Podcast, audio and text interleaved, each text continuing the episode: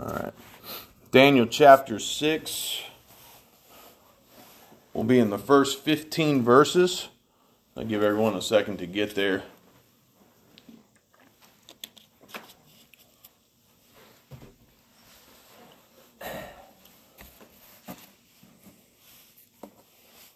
Daniel chapter 6. Been having a good study through Daniel, haven't we? It's been fun. I've enjoyed it. I hope you have too. Everyone got it? Amen. All right. Daniel chapter 6, starting here in verse 1.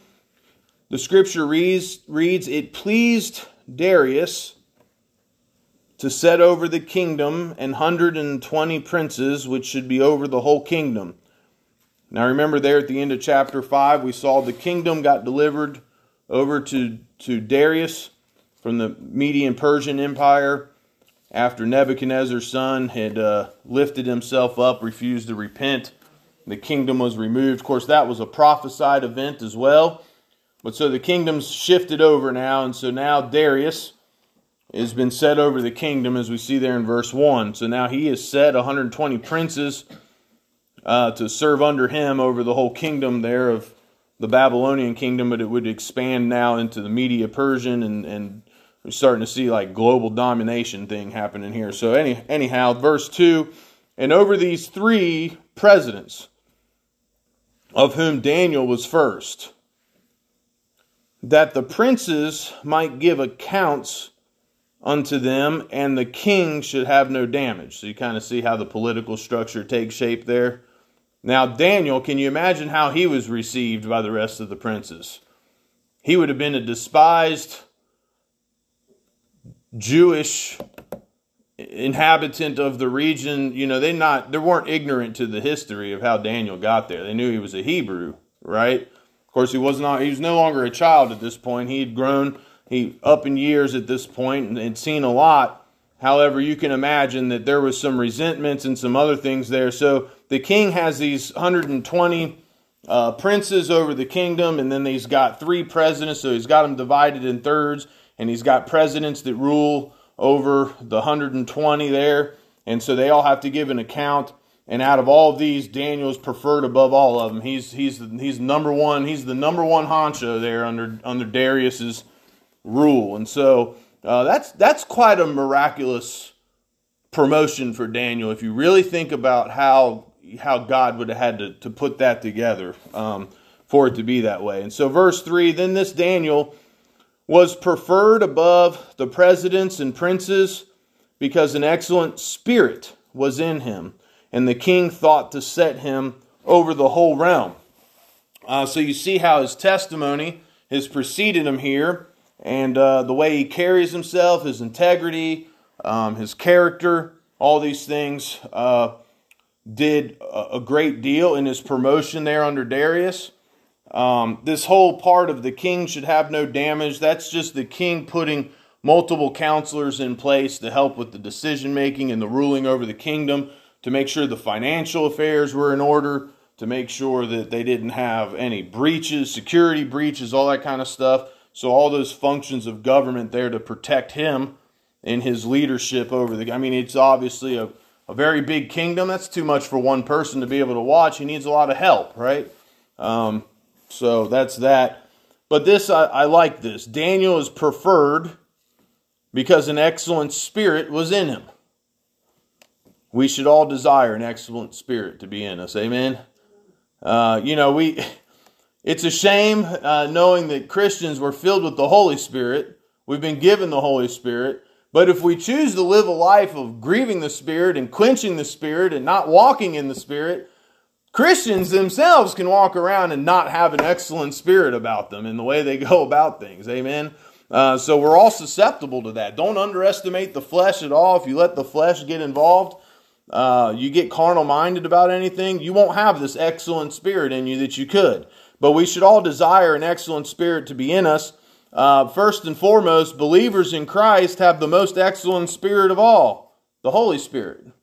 The Bible calls, Bible uh, tells us, reveals to us that the Holy Spirit is the very Spirit of Christ.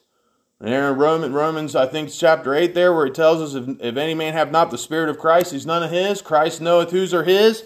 based on the filling of the Spirit. And uh, so we have the Spirit of Christ in us. And so if we have the Spirit of Christ in us, we should have Christ like qualities coming out of us. Amen? And if we are allowing Christ like qualities to come out of us in our life, I would imagine people around us would say, I like this person. They have an excellent spirit about them, the way they go about doing things, and they care about others, and they love people, and and it, it's kind of it's refreshing when people have a good thing to say about those that they have met in the Christian faith. Amen. Um, because I've ran into a lot of people that have negative perceptions of Christian believers and church people. And not all church people are Christian believers. And I think that might be where the problem is. Amen. Um, but it's refreshing when you meet somebody who has a positive, who may not be a Christian, but has a positive perspective on what Christianity is about because they've had positive encounters with those who name the name of Christ. If you're going to name Christ, you better have Christ like qualities going out to other people. Amen. Have an excellent spirit in you. Um, hold your spot here. I couldn't resist a quick trip over to Galatians chapter 5. You can turn there with me if you would.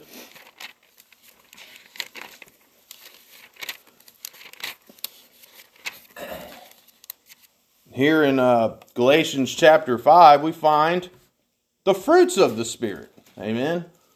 And so, if we are walking in the Spirit, we're yielding to the Spirit, and we're wanting an excellent spirit to, to be in us and to have the qualities of Christ and the Holy Spirit coming out of us, here's what we're looking for Galatians chapter 5, and look at uh, verse 22 through 26.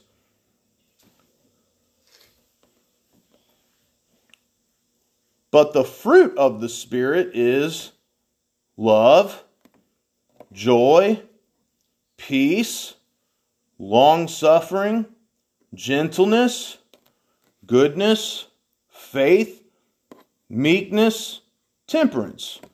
Against such there is no law. So, first and foremost, we know the Bible tells us we ought to love. We love God with everything in us. Amen. We love our neighbor and we love each other. Any point in time, the world's looking at our testimony and we're not loving one another. That's a big one. Why I want to go to church and be taught. If when people talk about other people in their congregation or they talk about somebody that they go to church with and other people are hearing that, then they assume that you would talk about them as well. And so if they don't go to church, they don't want anything to do with it. Amen? Uh, social media can be real. I've, I've seen people go on church bashing tangents on social media. That's just a terrible, that's not an excellent spirit in them. Amen?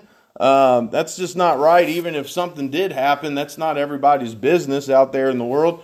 But love. So, first of all, we love God, we love each other, we love our neighbors, and uh, love is something that's you can see somebody's love through their actions. Amen. And so it's not, you know, anybody can say, Oh, I love you, brother. And if we love, then we are looking out for the best interests of those who are the object of our love. And so if we love our neighbor, we want to do things for our neighbor. If we love God, there's going to be things that we do because we love God.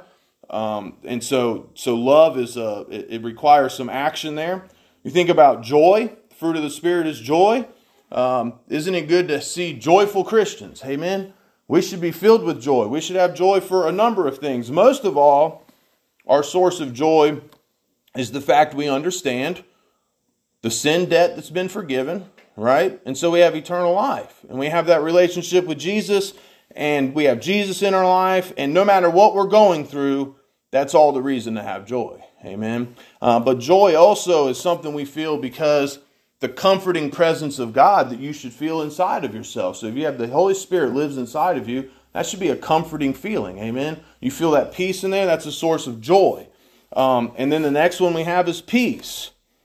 So if we if we have you know we have this uh, we have peace inside of us because through Christ we have peace with God.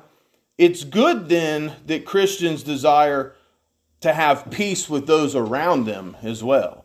Amen. Isn't it a weird thing to see a Christian that's always wanting to that just doesn't seem to have any peace about them and they're always wanting to get into you know, bickerings and strivings and all kinds of things with other people. Um, and just you think, where's where's your peace at? Um, also, be cautious not to spend too much time on things that rob your peace and joy. Maybe I should put that out there as well. Amen. And I tell you what, Satan and the world are after our joy and our peace. Amen. And I tell you what, um, if he can take those things away from us, he certainly will. And so it's important that we uh, apply ourselves and focus on those things which bring us Christian joy and bring us peace and allow those to radiate from us. And so it's important to maintain our prayer life, important that we are uh, focusing on the Lord, doing our devotionals, fellowshipping uh, with one another, doing all those things to continue to keep that peace and that joy stirred up in us. The next one we had on the list here, long suffering, that's patience. And I'd be willing to bet every single one of us has some has uh, you know, ha- has some parts of life where it's like, man, maybe I could be more patient in this area. Man, I think we all have that. Um, if you ever raised children, you know you have that. Amen. Because I tell you what, nothing can press the patience more than a child. or it doesn't even have to be a kid. Uh, we got a dog right now that's testing our patience. Amen. Just a pet. And uh, if he wants to keep a home, he better learn how to behave. Amen. I, I can't get rid of a child. A dog, he can go somewhere. no, he's part of the family too. But you understand what I'm saying. So, uh, patience, long suffering, the ability to um, tolerate. Don't you don't you like how uh, the world has this expectation of our tolerance to all everything that they want, but they have no tolerance towards our faith. Amen. They have no tolerance towards our belief. They want us to tolerate everything that they're into. But then when it comes down to the fact that we want to pray in public, which we'll get to that in the chapter here. We want to pray in public and what and what oh, they don't want that. We want to have our Bibles in schools. We don't want that. Uh, we don't want, you know, we we're going to stand for the Bible's worldview, and that includes on the topics of situations happening with Israel, abortions, LGBTQ, whatever, you know, they add new letters of that now. It's practically half the alphabet now. Uh, we're going to stand by the word of God, but they have no tolerance for us, but but they want us to tolerate everything that they do. And we're going to actually see some examples of that here in Daniel. Gentleness, we ought to be gentle in the way that we go about doing things. Goodness, faith, uh, meekness, temperance, self control. So you see the picture there Christ like qualities coming out of us. If these are coming out of our, if these fruits are coming out of our life, uh, one would say that we have an excellent spirit. Amen. And because we have the fruits of the Spirit. And so, verse 24, and they that are Christ have crucified the flesh with the affections and lust.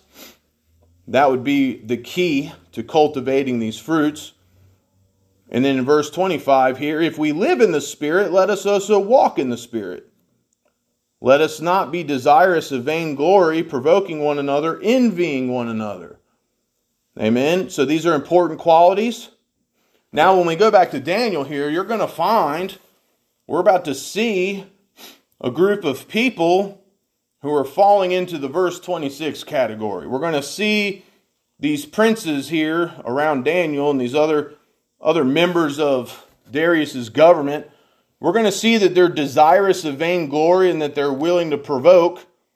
In their case, they provoke a king, and the reason for it is their envy of Daniel. And so let's turn back here to Daniel.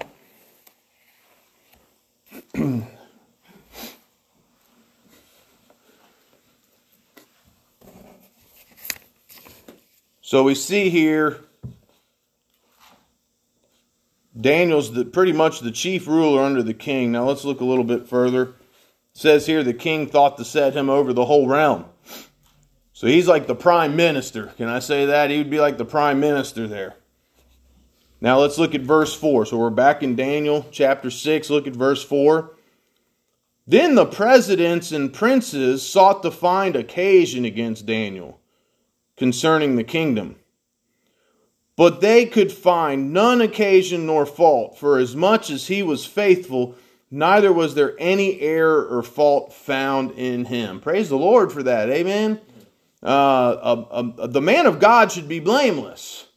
And we understand in Christ we're, we're to be without fault. He's presented us faultless. Uh, but when we're allowing these fruits, when we allow the Holy Spirit to lead us uh, to set our course and we're yielded to the Spirit, the world can search all they want to. They won't find fault. It's under the blood. Jesus has paid for that. And uh, through Christ like qualities, we can be blameless. And so here we have Daniel, who's in charge of everything. And what do they want to do? They're on a fault finding mission. Amen. Imagine that. Um, so Daniel is a great man. There was no error or fault to be found in him. Proverbs chapter 3 4, you don't have to turn there, uh, but it tells us about finding favor and good understanding in the sight of God and man. And so uh, we, I think I, I referred to that verse previous in our Daniel study. Here we have it. He has favor and good understanding in the sight of God and man. Now, these men have a problem with Daniel because he's against their interest, right? Um, he is disrupting their idea of the way the kingdom should go. Uh, they have some envy and some vainglorying going on, amen. Uh, but uh, but but regardless of that, here's Daniel who has this favor He's been promoted by the king because of that favor. You say, how does the Jewish, they're asking this, we're examining it. How does the Jewish man get promoted to such high stature in Darius's kingdom? Because let's keep in mind here, this is a king from a different region. He hasn't been here through the whole testimony of Daniel's life and, and the other Hebrew and his colleagues' life with Shadrach, Meshach, and Abednego, and he wasn't in the kingdom there to witness the fiery furnace and all that other stuff.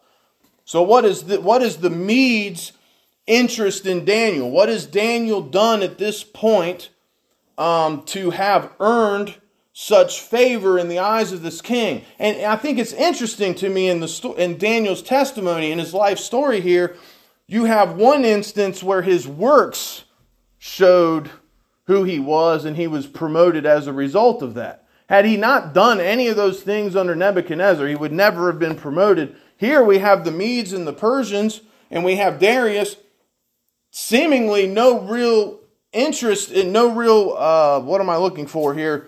No real background, no resume necessarily to promote Daniel, but it was done because of grace and it was done because of favor but one more element to it the Bible tells us this the king's heart is in the hand of the Lord.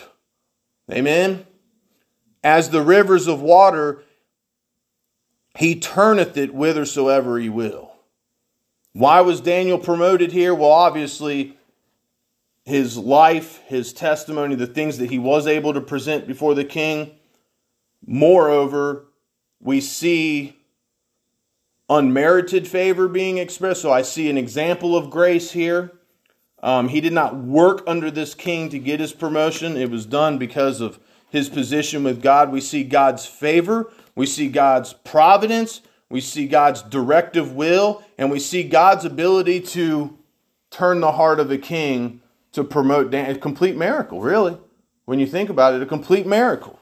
Um, and so here's the thing if these other presidents and princes and things would understand, you can fight with God all you want to, but you're not going to win.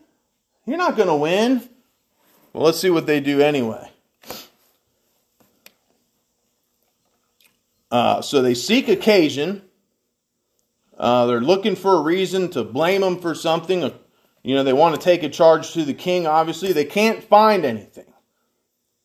Have you know anybody that's just been accused over and over and over again and they can't find anything, so they just make something up? Sound familiar to anybody? I'm not comparing any former presidents to Daniel here because they're not in the same category, trust me, but I'm just saying it's the heart of man that you can see on display in both instances. You see how corrupted the carnal man is? and their desires for their own personal agendas. And so here let's look at verse 6. Then these presidents and princes assembled together to the king, uh, minus Daniel, and said thus unto him, King Darius, live forever. All the presidents of the kingdom, the governors and the princes, the counselors, and the cap- captains have consulted together to establish a royal statute and to make a firm decree that whosoever shall ask a petition of any god or man for thirty days, save of thee, O king, he shall be cast into the den of lions. Were they being honest? Oh, everyone's in agreement. Oh, okay. Oh, everyone's here. Oh, except for one. Daniel wasn't with them. So Daniel wasn't there to tell the king what he thought about the decree. Right? You catch that? They're here. Oh, king, everybody's agreed. All the princes, all the presidents, we're all in agreement on this. You would have thought if Daniel was the number one guy under the king, the first person the king would have wanted to ask for was Daniel. Right? Oh, really? Everyone's in agreement? Hey, I noticed uh, Daniel's not here. Where is he? Could you get him for me? I'd like his opinion on this. Uh, so they've caught this king off guard.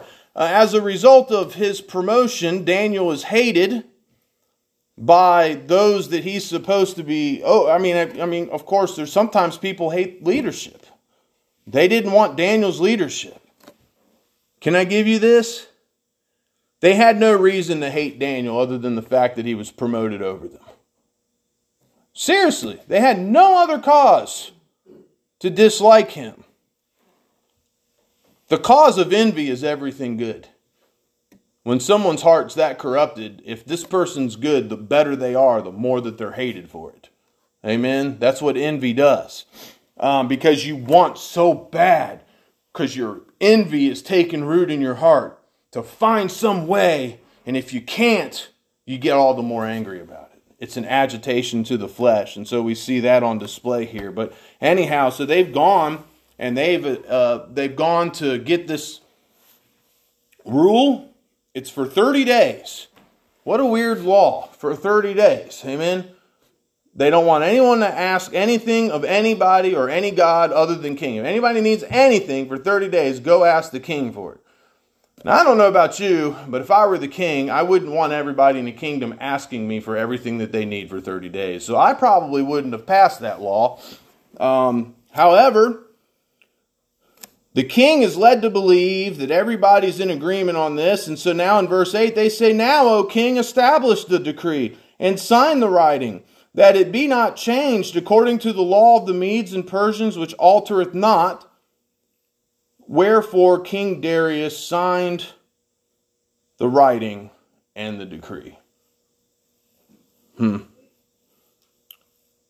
The better a man is, the worse he is thought of by those who are opposed to him. As the cause of envy is everything good, here we see the effect of envy is everything bad. I really want you to consider what they've done. They didn't just seek to get Daniel demoted. They seek his complete and total ruin. Amen? It's not just a disqualification they're after here. They want him fed to lions for crying out loud. They're seeking his life and nothing less. They tricked the king into passing a law that would allow them to use Daniel's religion against him. They used trickery. Trickery is an evil thing, but it's used a lot in the world, always has been. Here we see using trickery to get laws passed. That didn't just happen in 2023. That's been happening for thousands of years, okay? So that didn't just show up last night.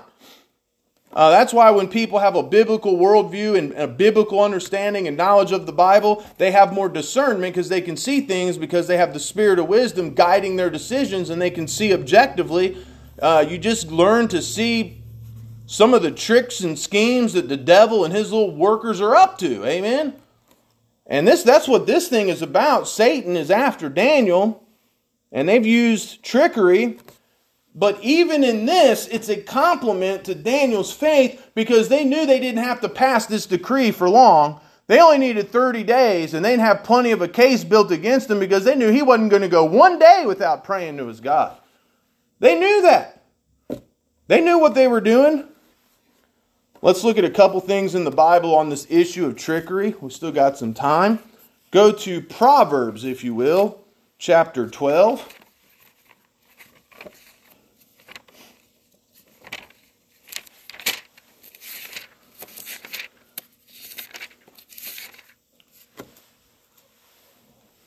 Proverbs chapter 12, look at verse 5.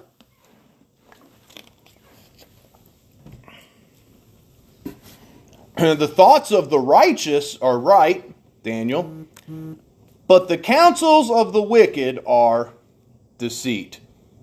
Well, they counseled that king, and it was nothing but deceit because they were wicked.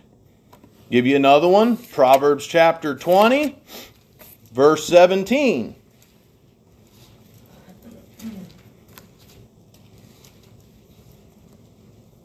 I love this one.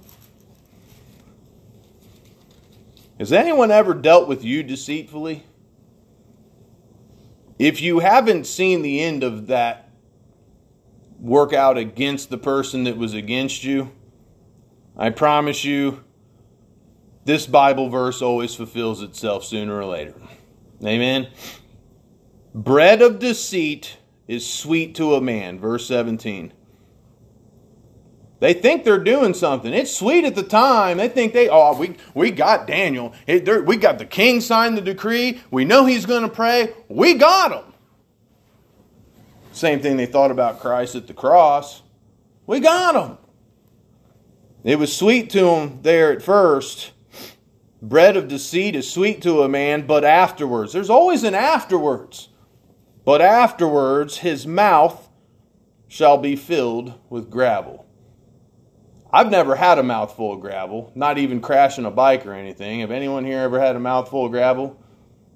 I've had like popcorn kernels that didn't pop or something, and that was bad enough. I can't imagine what gravel would be like. Hey Amen. Break all your teeth. Probably wouldn't. Uh, probably wouldn't be very pleasant. I think that's what I think that's what God is saying in this proverb is you can go ahead and be deceitful all you want, but at the end of it, you're going to regret it. You're going to regret it. And let's see how uh, let's see how these men come to regret their decision with Daniel. Of course, we won't get all the way through um, the testimony of this event today. We'll have to finish some of this next week, um, Lord willing. But let's look at one more verse here. Go back to Psalm. Look at Psalm 101.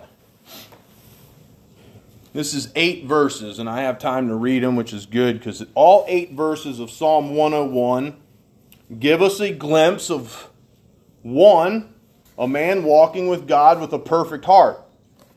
We see that with Daniel. But also a warning to the deceitful. So we've got a message in Psalm 101 that would apply to the to the person remaining upright, but also to the person who is opposed to them, acting on envy, trying to destroy them or bring them to ruin or whatever it would be. Let's look at these verses here. Psalm 101, starting in verse 1. I will sing of mercy and judgment unto thee, O Lord, will I sing. I will behave myself wisely in a perfect way. O when wilt thou come unto me? I will walk within my house with a perfect heart. I will set no wicked thing before mine eyes. I hate the work of them that turn aside. It shall not cleave to me. A froward heart shall depart from me. I will not know a wicked person. Whoso privately slandereth his neighbor, him will I cut off. Him that hath a high look and a proud heart will not I suffer. Mine eyes shall be upon the faithful of the land that they may dwell with me. He that walketh in a perfect way, he shall serve me. He that worketh deceit shall not dwell within my house. He that telleth lies shall not tarry in my sight. I will early destroy all the wicked of the land, that I may cut off all wicked doers from the city of the Lord. So you see uh, the heart of God towards both the upright and the wicked. Those that deal deceitfully, they will not dwell within my house. Of course, this is David as king um, declaring the fact that he's going to do some consecration work there within his kingdom, make sure that these people aren't coming in and defiling his rule and his leadership, um, making sure that he's not going to encounter uh, problems with that. So here's, we'll go back to Daniel now. So we've got this law that's been passed. This law is an impertinent law, okay? That means it does not contain proper respect or sensitivity to Daniel's faith, and so that was done intentionally. Amen. Um, uh, personally, I think those that drafted that abortion law that just got passed in Ohio, they first of all they weren't from Ohio, and I believe that that was an impertinent law. I think that was a law that was crafted very carefully with the intentions not only to make things legal that are offensive to God's people, but I think it went further than that. They wanted every little possible obstacle to an abortion eliminated through that law because they're taking a shot at God's people because of our stand on. There's more to it than just wanting abortions with that. I'm telling you, they have a hatred for pro life, they have a hatred for Christian people, they have a hatred for God's authority and um, the fact that God is the is the creator of life. There's a, there's a God complex in that. There's a so they passed a law that was designed to be offensive. And so here we have Daniel's situation. This law is passed with the design to be offensive to Daniel. And so the law, as it breaks down again, no person shall ask petition of any god or man for 30 days. Consider the implications of that law. Don't pray. Well, we've been told not to pray, and you know that there's places where you can't pray in public. Uh, that's even happening in the United States, even though it's supposed to be protected. Go pray in Shanghai and some of these places overseas out in public and see how you're treated for doing. Um, go to Baghdad, go pray. A matter of fact, go pray in the name of Jesus at the Wailing Wall right there in Jerusalem and see how actually you're treated for that. Um, you could find yourself in persecution for that. Um, so don't pray. Uh, but think about the, the, all the other things involved in this law. A beggar, how many beggars were in the kingdom at that time? What did beggars have to do? They would sit out and ask for the alms. Oh, now the beggar can't ask for alms. You're going to start throwing beggars into the den of lions. There's going to be some fat lions. Amen? The beggars can't beg for 30 days. Um, when a child needs something, who do they go to? a parent. You mean they passed a law that was designed to bypass parental supervision? Imagine that. Hmm, nothing new under the sun, huh? Uh, you know, it, it just, so now the child can no longer ask the parent, he's got to go to the government. I don't want a world where the government's helping me parent my child. It wasn't good in Daniel's time, and it's not good in ours either. But the worst of all of this is to stop praying for 30 days because they're robbing God of the tribute he has of man, and they're robbing man of the comfort he has in God. Amen?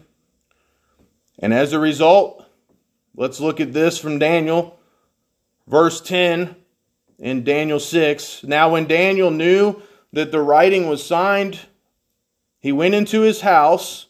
Sounds like that psalm we just read and his windows being open in his chamber towards Jerusalem, he wasn't worried about who was looking. He kneeled upon his knees three times a day and prayed and gave thanks before his God as he did aforetime. Then these men assembled and found Daniel praying and making supplication before his God. They knew right where to look. They knew right when to find him praying. They knew exactly what they were doing. And Daniel was doing exactly what he knew he was supposed to do, and that was continue to pray to his God. Then they came near and spake before the king concerning the king's decree. Haste thou not, hast thou not signed a decree that every man that shall ask a petition of any god or man within thirty days, save of thee, O king, shall be cast into the den of lions? The king answered and said, The thing is true according to the law of the Medes and Persians, which alter it not. Now, I want to point something out to you that is very important. The decree said he should not ask God for anything other than go to the king for it. But the Bible says when he prayed, he was giving thanks to God for what he had already done. You catch the significance in that detail? How did they know what he was praying for? He was talking to God and not to them. Were they eavesdropping and listening to him out loud? They went to the king and said, King, Daniel, he's asking God for things. You don't know what he's doing. Is that your view of prayer that all we do is just ask God endlessly for all the things that we want? What about the fact that most of the time when we're praying, we're thanking God for everything he's already done? Got him flawed process. They made an allegation. Daniel's praying, he must be asking God for things. Bible says he was on his knees 3 times a day giving thanks before his God as he's always done. Amen. Think about what Daniel is saying, Lord, I thank you for always taking care of me. I don't even have to ask you, Lord, for the things that I need because you already know ahead of time and you've always taken care of me. And I know that you'll continue to do so. And I, you can pray without always asking God for something. There's ways to intercede, there's ways to lift up the needs of others in prayer that don't involve asking. And so they made a false allegation. I'm going to run out of time here. I better hurry up. But I just thought that was that was key. And so there in verse 12. Let's get through 13, 14 and 15 quickly. Then answered they and said before the king that Daniel, which is of the children of the captivity of Judah, regardeth not thee, O king, nor the decree that thou hast signed, but maketh his petition three times a day. Then the king, when he heard these words, was sore displeased with himself. The king liked Daniel. Now he realizes he's been tricked and set his heart on Daniel to deliver him. And he labored till the going down of the sun to deliver him. He's looking for some way to fix the mistake that he made. That's why people need to use a great deal of caution in their decisions because if you make a bad one, you may regret it. And once you've made it, you may not be able to fix it. He's laboring even till the going down of the sun. He's anguished. He, I'm going over my time here, but he's just, he, oh, what have I done to Daniel? How can I fix it? What can I do? He felt terrible for the law that he had passed. Then these men assembled unto the king and said unto the king, Know, O king, that the law of Medes and Persians is that no decree nor statute which the king establisheth may be changed. So Daniel did not back down from doing what was right. He prayed three times a day. Daniel's enemies were watching, they were waiting. They took their case to the king. The king regretted the law that was passed. He did not see the implications at the time that he passed it.